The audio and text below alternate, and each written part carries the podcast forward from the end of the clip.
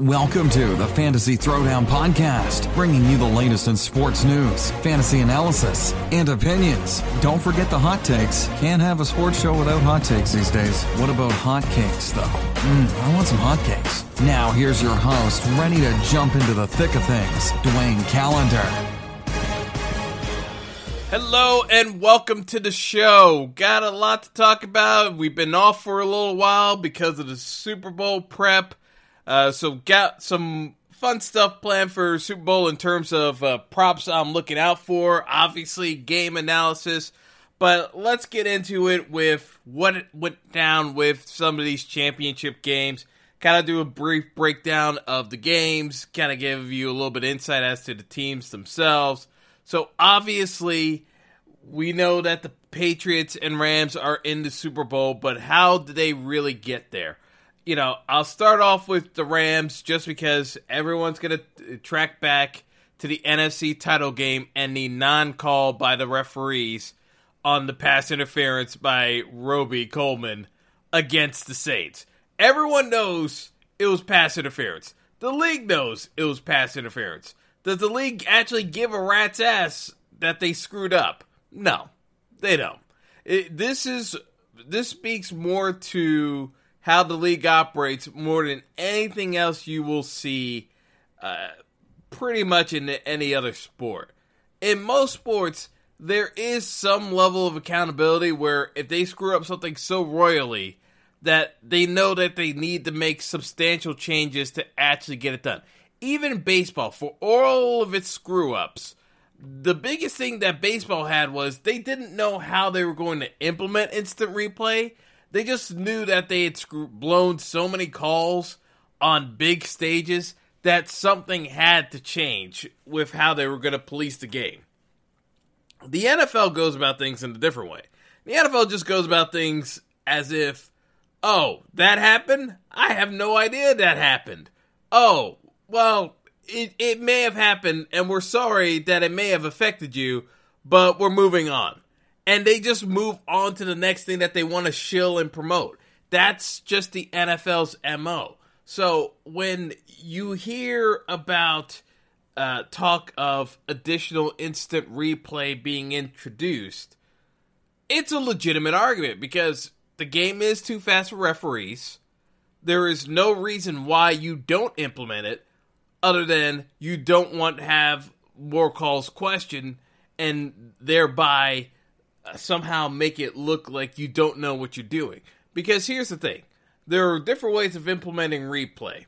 The NHL has a system that I can't stand because they go to a centralized hub and they kind of make up stuff on the fly and then they charge the team timeouts. I mean, that's what the NFL basically does. Uh, and it's they stole that idea from the NHL. I think it's one of the more ridiculous systems.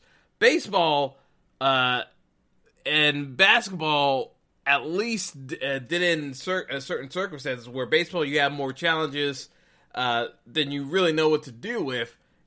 And you know it doesn't really come into play all that often because you have more than enough challenges and most managers don't even use it. That's the reason why it, this current system with the nfl is so asinine because honestly if you gave coaches six challenges chances are at most they're going to use three of them because they're not going to uh, be willing to give up a timeout more often than not. It's like if you gave them six challenges, uh, so that makes uh, one challenge uh, uh, per timeout you have.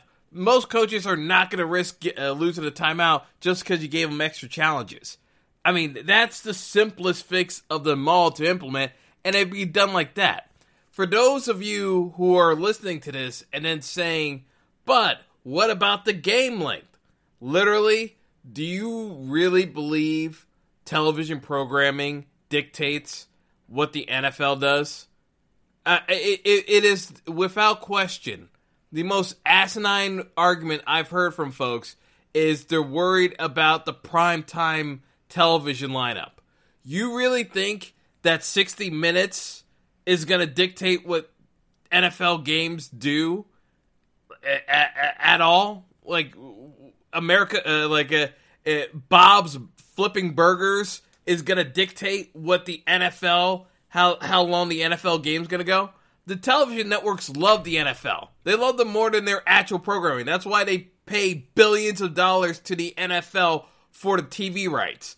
It, like this isn't uh, a case of uh, the tail wagging the dog. The NFL's the dog. They control what goes on. The television networks just bob their heads and say yes, yes, yes, go along like it. I mean, plenty of things run really long. An NFL game runs three and a half hours. If you add an extra 10 minutes to the game, I guarantee you, people are not going to give a damn.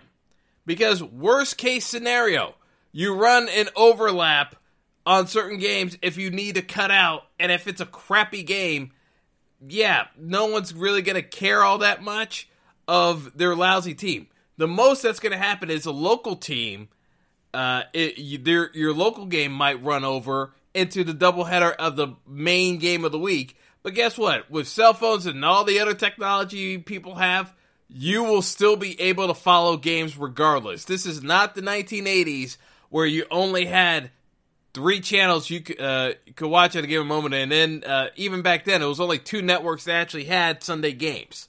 So it, you know the argument that the TV is going to dictate what the NFL is going to do in terms of rule changes is completely absurd. It has no bearing whatsoever on this. So if you think that God friended me is going to change, is going to uh, affect how the NFL approaches their replay system, it, it, like forget about it. it. Literally, this is just the NFL being stubborn because they don't want to pay more money. Because the owners have the perception that hiring more people to look at instant replay or more challenges means that they're going to have to pay people more money.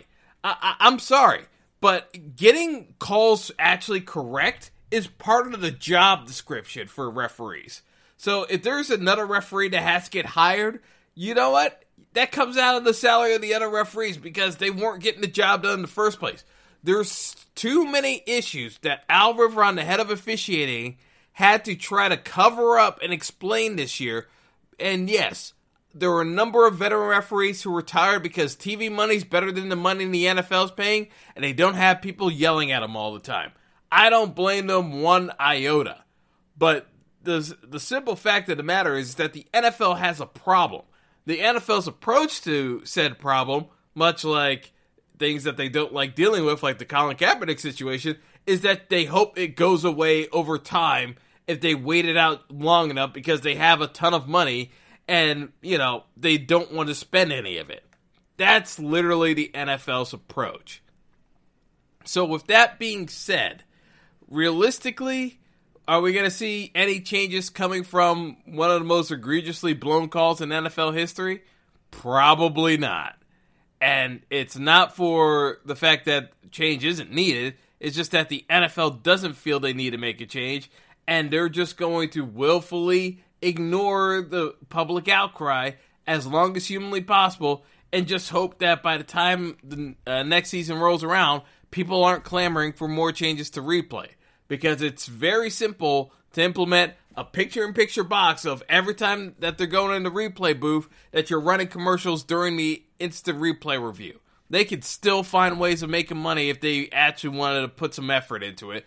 They just don't want to put any effort into this uh, process because they don't want to guarantee commercial time slots uh, that may or may not happen. So that's why they, they don't do it. But realistically, it's a simple fix to to get replay uh, done uh, more adequately in the NFL level. There's really no reason why questionable bang bang plays cannot be reviewed more closely. Whether it's by giving coaches more challenges, so you give them six challenges instead of two, which is ridiculous to begin with, or re- reviewing every play, which again, not every play is going to get reviewed, which is why I still say just giving the coaches more challenges is going to be more beneficial more often than not because not all those challenges are going to get used because if you get it wrong, you're going to lose a timeout. And coaches hate giving up timeouts that they don't have to.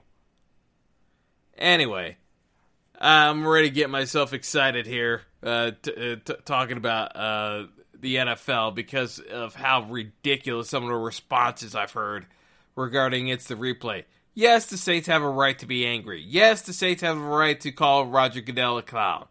Is it right for Barstool to continue selling the Goodell clown shirts? Yeah, it's well deserved because the man makes hand over fist money, yet still finds ways of making himself look like a perpetual idiot. It, you know, it goes without saying.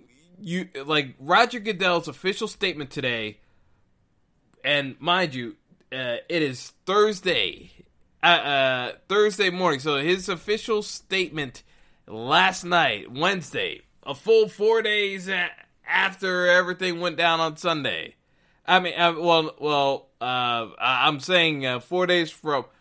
So four days ago was the Pro Bowl, but it's like you had over ten days. Um, because he should have made a, an announcement at the Pro Bowl. That was my first issue with Goodell. He didn't even try to address it. They, like they, they blew it off entirely. Again, classic NFL behavior pretend something didn't happen and hope the public outcry isn't enough that they actually have to address something. But literally, Goodell makes the case that because players are human and coaches are human and officials are human, that humans can make mistakes. Yeah, that's that's a great afternoon special uh, statement, Roger it doesn't address the fact that what are you doing to remedy that from happening again? It, it, it's just like throwing your hands up in the air saying, "Oh, that happened. Oh, that's too bad." You know what that excuse is? That that excuse is literally a guy's dating a girl, cheats on her with one of her friends, and it says, "Look, I'm human. You're human. She's human. We're all human beings. Why can't we get along?" Like that's literally what that explanation is from Roger Goodell by going down the we're all human route and we make mistakes. It doesn't actually address the main point of the fact of what are we doing after said mistake happened to make sure it doesn't happen again. It, it, it's just it's the classic I'm sorry that you're offended apology, non-apology. It, it doesn't go anywhere. Anyway, let's get into a couple other things uh, uh, regarding the game a bit uh, that I've seen. And, uh, you know, I'm not going to make picks on the game just yet. I'll save that uh, for a, a, few more, another day or so. Uh, I'll probably make the pick by Friday or Saturday. But in the interim, the one thing I'll say about the Rams is, you know, they'll talk about the coaching matchup between McVay and Belichick but the the biggest standout uh, for the Rams is the reason why it is good seeing the Rams make it in is that the Rams actually went for it this year. The Rams were one of the most aggressive teams in free agency uh, this offseason. Los Angeles, unlike many teams, the Jaguars, um, didn't rest on their laurels just because they had a good year. They traded for Ndamukong Suh. They traded for Brandin Cooks. They brought in Aqib Talib. They traded for Marcus Peters uh, on the defensive side. Not all of them worked out, but you can see the effort being made to solidify an already strong team, which, again, all too often in the NFL, NFL owners being the cheapskates that they are, and yes, they are cheapskates by and large. Uh, owners do not like spending money on free agents when they feel they can just get cheaper players in the draft or unrestricted free agents. That's why guys go all the time. That was the whole crux of the issue behind Josh Norman leaving the Carolina Panthers. Ne- neither side benefited from Norman leaving the Panthers after that Super Bowl. Uh, Nor- Norman never really got. I mean, yes, he went uh, went to Washington, but it it never quite worked out. And Carolina's defense was never the same without Norman being a ball hawk. It, it was net negative. But that's the thing with teams when they reach a certain level of success, they don't want to spend money on veteran players and bring them in because again, that that takes more money out of their pocket at the end of the day that they feel, you know, they could just pocket and hoard even more cash. It's the way they work. But the Rams, because Stan Kroenke has Walmart money and is embezzling money from Arsenal Football Club, but that's another story entirely. the Rams decided to go all in this year and just bring in as many uh, free agents uh, and trade targets as possible, and that's where this was born from. Uh, a core team in the Rams, young head coach, offensive mind, young quarterback in Jared Goff, and you uh, brought in a bunch of veteran uh, veterans around the team, along with a superstar running back in Todd Gurley, and that's how the Rams got off to such a dynamic start to the year. Now, the issue with the Rams is that after uh, that loss uh, to the Saints, the Rams never were quite this uh, uh, the same team after that point. The the Rams realistically uh, did not uh, reach that same level. So like the rest of the way through, the reason why I've been, even though I took the Rams in the NFC title game for the points, the Rams have not been the same team. Is the simple fact of the matter is, is that part of it is I think the league has actually caught up to what the Rams do offensively, and again, the uh, the uh, defense under Wade Phillips, it's not a typical Wade Phillips defense because they're not their strength isn't in their outside pass rush or in the second level, uh, uh, second level in terms of um, uh, the linebackers rushing the passer. That's not really their strength. Their strength comes from the interior between Ndamukong Suh and Aaron Donald. However, the one thing I'll say about that is if you're going to beat the Patriots, which you absolutely should be able to do, unless you get the fluke of all flukes, which was last year's Super Bowl, where the Eagles basically were able to take advantage of uh, Malcolm Butler being benched the entire game and shred their secondary. Realistically, you're not going to outscore uh, get uh, get into a shootout with the Patriots, so you actually have to uh, you actually have to slow them down, and the way you slow them down is with interior pressure up the middle, which is what uh, Aaron Donald and Ndamukong Suh bring in spades. So it's one of those cases that you know, long story short, the Rams actually do have the blueprint for being able to uh, take out the uh, take out the Patriots because the the blueprint that they should have is the game. Even though the Patriots won the game, uh, if you go back to Super Bowl forty nine against the Seahawks, the Seahawks were able to bring tons of pressure, especially up the middle against Brady, and they picked them off twice.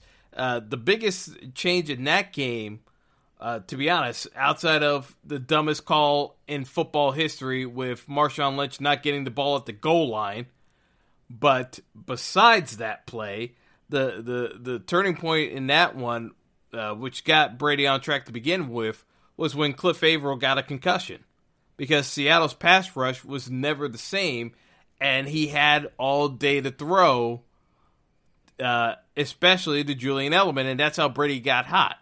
if Brady gets hot, which he did in the beginning of the Philly game, that's why the, the Philly game to me is is the aberration. It's like I throw that one out the window because to me that game doesn't count because of what the Patriots did to Malcolm Butler. They sabotaged their own defense to make a point, which I still disagree with. They, uh, I mean, credit to them, they uh, their system managed to work it out, I, and I can go into why uh, Kansas City blew that game eight different ways. And maybe I'll do that for the next uh, podcast. But um, you know, the biggest issue is that you know to beat the Patriots, you actually have to be sound and disciplined enough. And one of the ways you do that on defense is getting the pressure up the middle. Because if you get the pressure up the middle, even if Brady gets the ball off quickly, he can't put his full um, he can't put uh, his full weight into it because of the fact that the pressure's in his face and he doesn't want to get hit. So that's how you disrupt Tom Brady. So the Rams have that capability. Now, another question I've been fielding from folks is, you know, if everyone's taking the Patriots because the line is at two and a half for New England, why has the line not moved? Because on the sports books, the total number of bets are about uh, eighty-five percent on New England minus two and a half, and in terms of the total money wager, eighty percent on the Pats right now. Usually, there's uh, uh, there's more balance between uh, the two sides. The issue is that all the public money right now is going on New England because they they saw what they did to Kansas City, so they think the Rams have no chance. But the other problem is that that two and a half line isn't really that advantageous. Everyone's waiting for that line to get to three because of the public money. That's where the uh, the heavy hitters are waiting on. Is we're waiting on the line to move to minus three to New England to bet the plus three on the Rams to give yourself some downside hedge in case the Pats win by a last second field goal there there's consensus belief that the Rams have a good shot at winning this game, but folks are waiting on the sidelines to make the bet because they're waiting for the books to uh, expand this up to minus three. They don't want to buy the points right now because buying points, you know, you're just giving house money as well just to give yourself downside protection. It's either you take them outright or you don't. So that's where we kind of stand on it. That's why this line hasn't moved at all in a week, which I was very surprised by. But because so many people are on New England, the Vegas sports books know that the heavy hitters are coming in on the Rams. It's just a matter of timing. So I think everyone's trying to wait this out as long as humanly possible before they have to lock in that bet. And hopefully it goes to uh, it gives three points to the Rams so that you can get that uh, you can get that plus three benefit in case uh, this ends up being decided by a field goal at the end. So those are some of my initial thoughts on the Super Bowl. We'll get into uh, further details, uh, you know, in the next day or so as I do my full breakdown of the teams and the game itself because it is an interesting game from my initial breakdown, I don't think it's nearly as one sided as uh, you're hearing some experts say uh, the game is. I, I really feel as though the Rams have gotten the short end of the stick because of the egregious uh, no call on the pass interference. People act as though that the Rams have absolutely no business being uh, in the same league as the Patriots, and the Rams won 13 games this year. It, I mean, it. The Rams were an undefeated team headed, uh, uh, going into Week 10. I, I, mean, you know, this is not one of those uh, situations where the Rams are an undeserving team. The Rams are far more deserving of being in the Super Bowl than New England is. I, I'll say that point blank. But it's the way they got into the Super Bowl with how the referee screwed up the NFC championship game, that's what people have an issue with, and people are letting that dictate how this game's going to go down, and that's not the way to go about it. That's a good way of losing money, in my opinion. But you know, we'll see. We'll see where the betting lines uh, end up uh, at. But the trend is heavily slanted towards New England. You know, I get it just from the experience factor alone. But if we're comparing rosters and we're going through it, you know, there's cases to be made uh, on both sides, but it's not nearly as cut and dry as people are making it out to be based off of the betting pattern. So uh, that's all I'll say on that for now. But uh, we'll we'll we'll, uh, we'll touch back on the uh, the title game uh, in the next day or so. but next, I want to talk about the NBA. And the NBA situation I want to talk about is the Anthony Davis fiasco down in New Orleans. Because Anthony Davis, through his agent, uh, Rich Paul, announced that AD would not sign an extension with the Pelicans and is uh, willing to be wants to be traded to uh, a contender because he wants to compete for a title.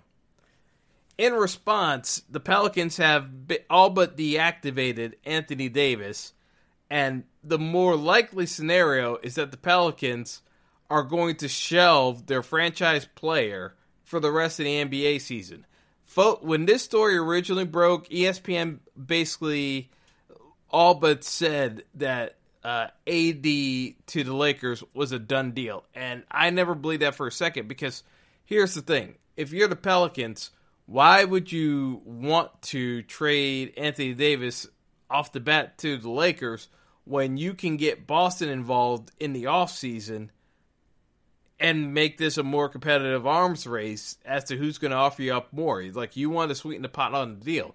Usually, when a player has less time on his deal, the uh, the return gets uh, weaker, but you have more entrants in play. The reason why the Celtics can't deal is a stupid NBA rule because of some of the uh, the transactions they've already made with Kyrie and others, so that the Celtics are literally their their hands are tied. They can't get involved uh, in uh, in a trade mid year because of the trades they've already made in the offseason.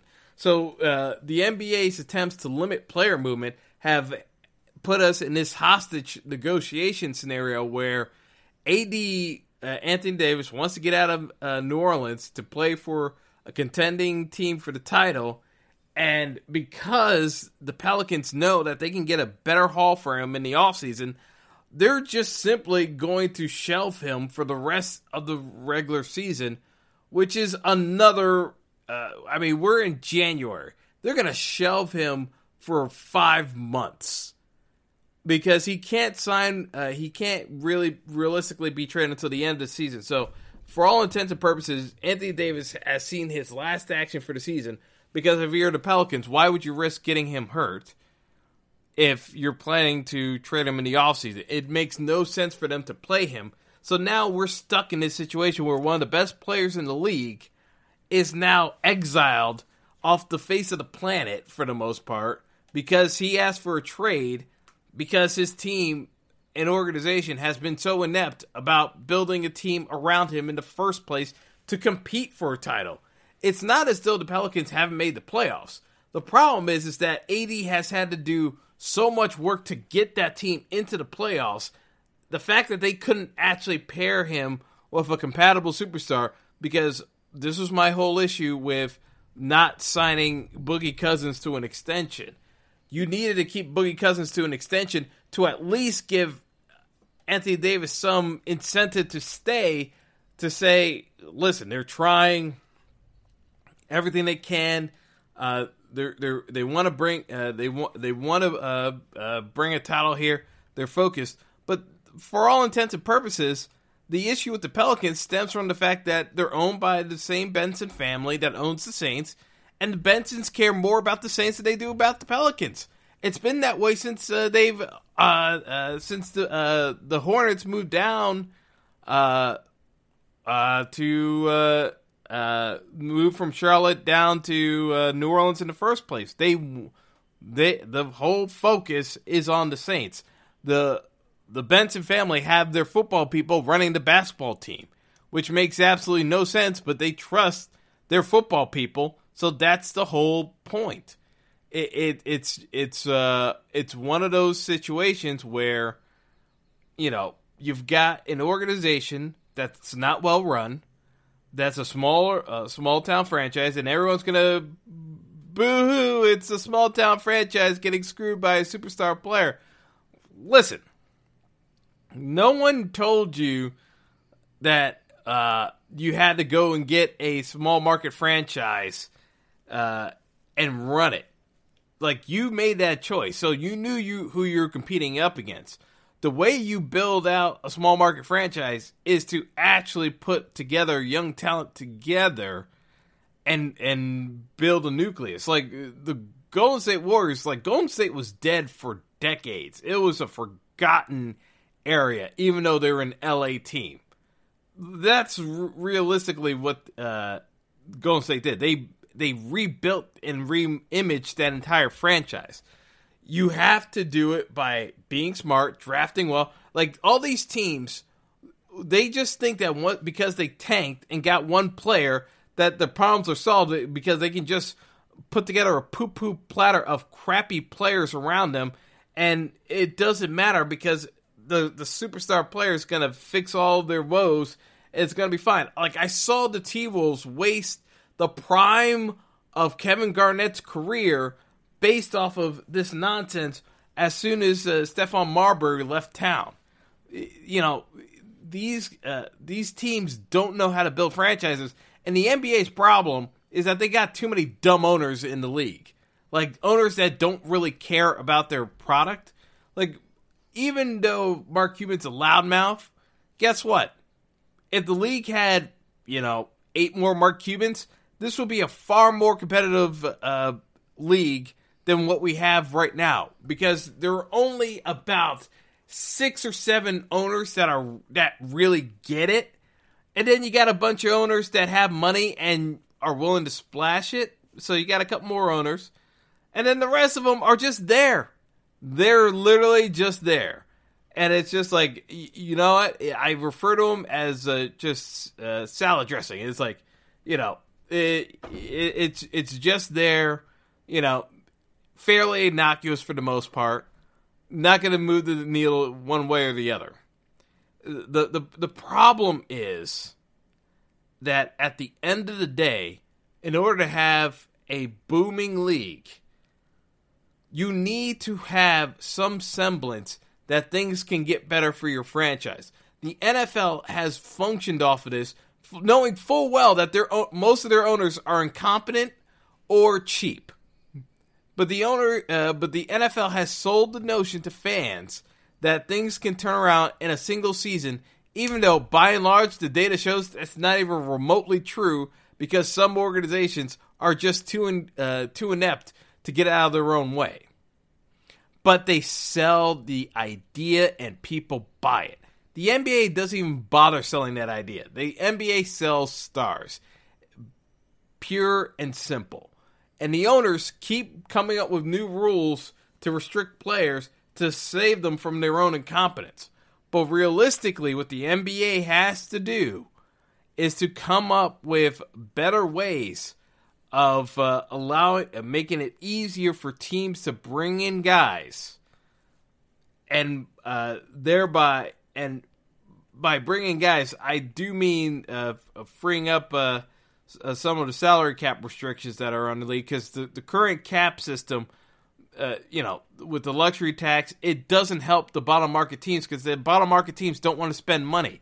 Like, there should be a salary floor, but again, the floor should only be pertaining to uh, because you're paying your superstar players. There are some mid level guys that are making way too much money, whereas the top guys like LeBron don't make nearly enough money compared to what they do for the league. Like there really shouldn't be restrictions on max player contracts in my opinion. There really shouldn't. Because they threw out the max contract, but a bunch of guys can get max contracts. Not all of them deserve it, but these teams are so lazy at their job of scouting, they don't they can't imagine some of their franchises without some of these players, so they spend the money anyway even though they're not going to win jack. Because it's easier than actually putting in the work. So, again, if you incentivize winning instead of incentivizing tanking, a lot of the issues that happen in the NBA wouldn't be happening, uh, and you wouldn't have a situation like a superstar player like Anthony Davis literally being put on the shelf, not because he's injured, but because his team is too incompetent to figure out a way to win with him. That when he wants to leave, it's in their incentive to hold him out as long as humanly possible to get a trading partner because of your own trade restrictions within the league. It makes no sense except by NBA uh, NBA owner logic. Anyway, before I go, I'm going to give my thoughts on uh, what is essentially the most popular golf tournament of the entire PGA Tour uh, this year, and that is the Phoenix Waste Management Open. Uh, I mean, the best way I can describe the Waste Management Open is if a frat party happened at a golf course, because literally it is the largest crowd, bar none, in terms of uh, PGA Tour events.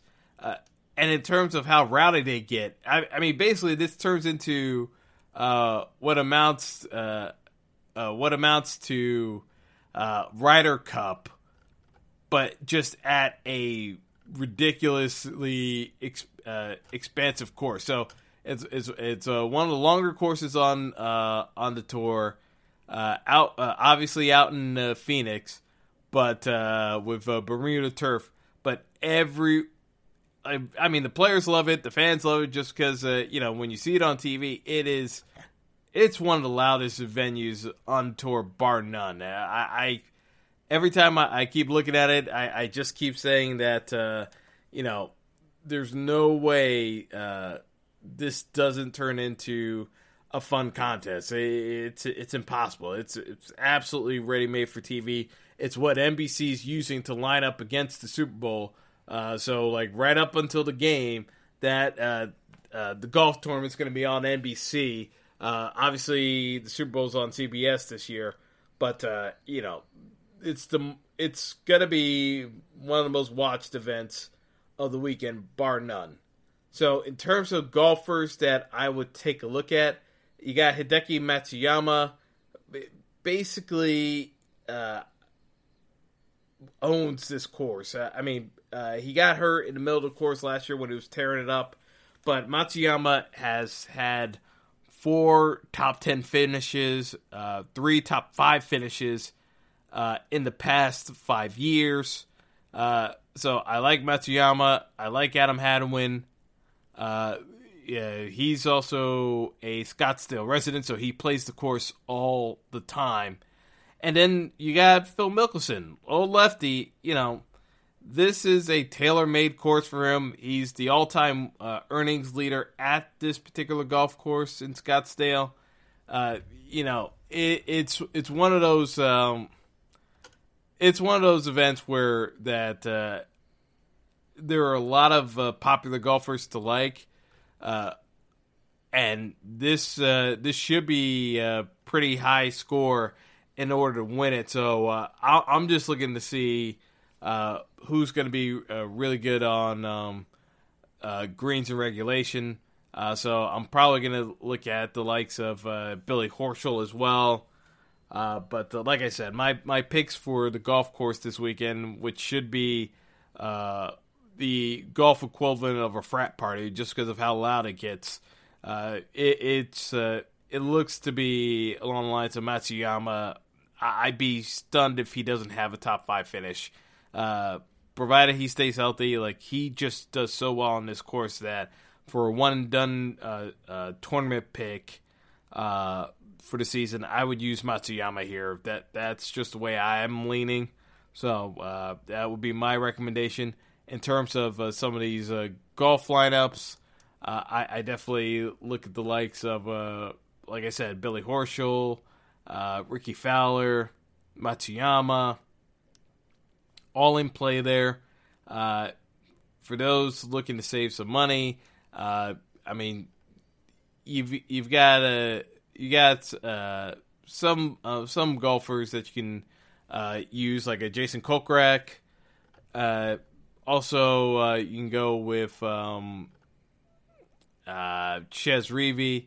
Uh, you know, there there's some uh, there's some uh, uh, folks you can use as well. Talor Gooch, uh, all viable plays on DK and FanDuel, in my opinion.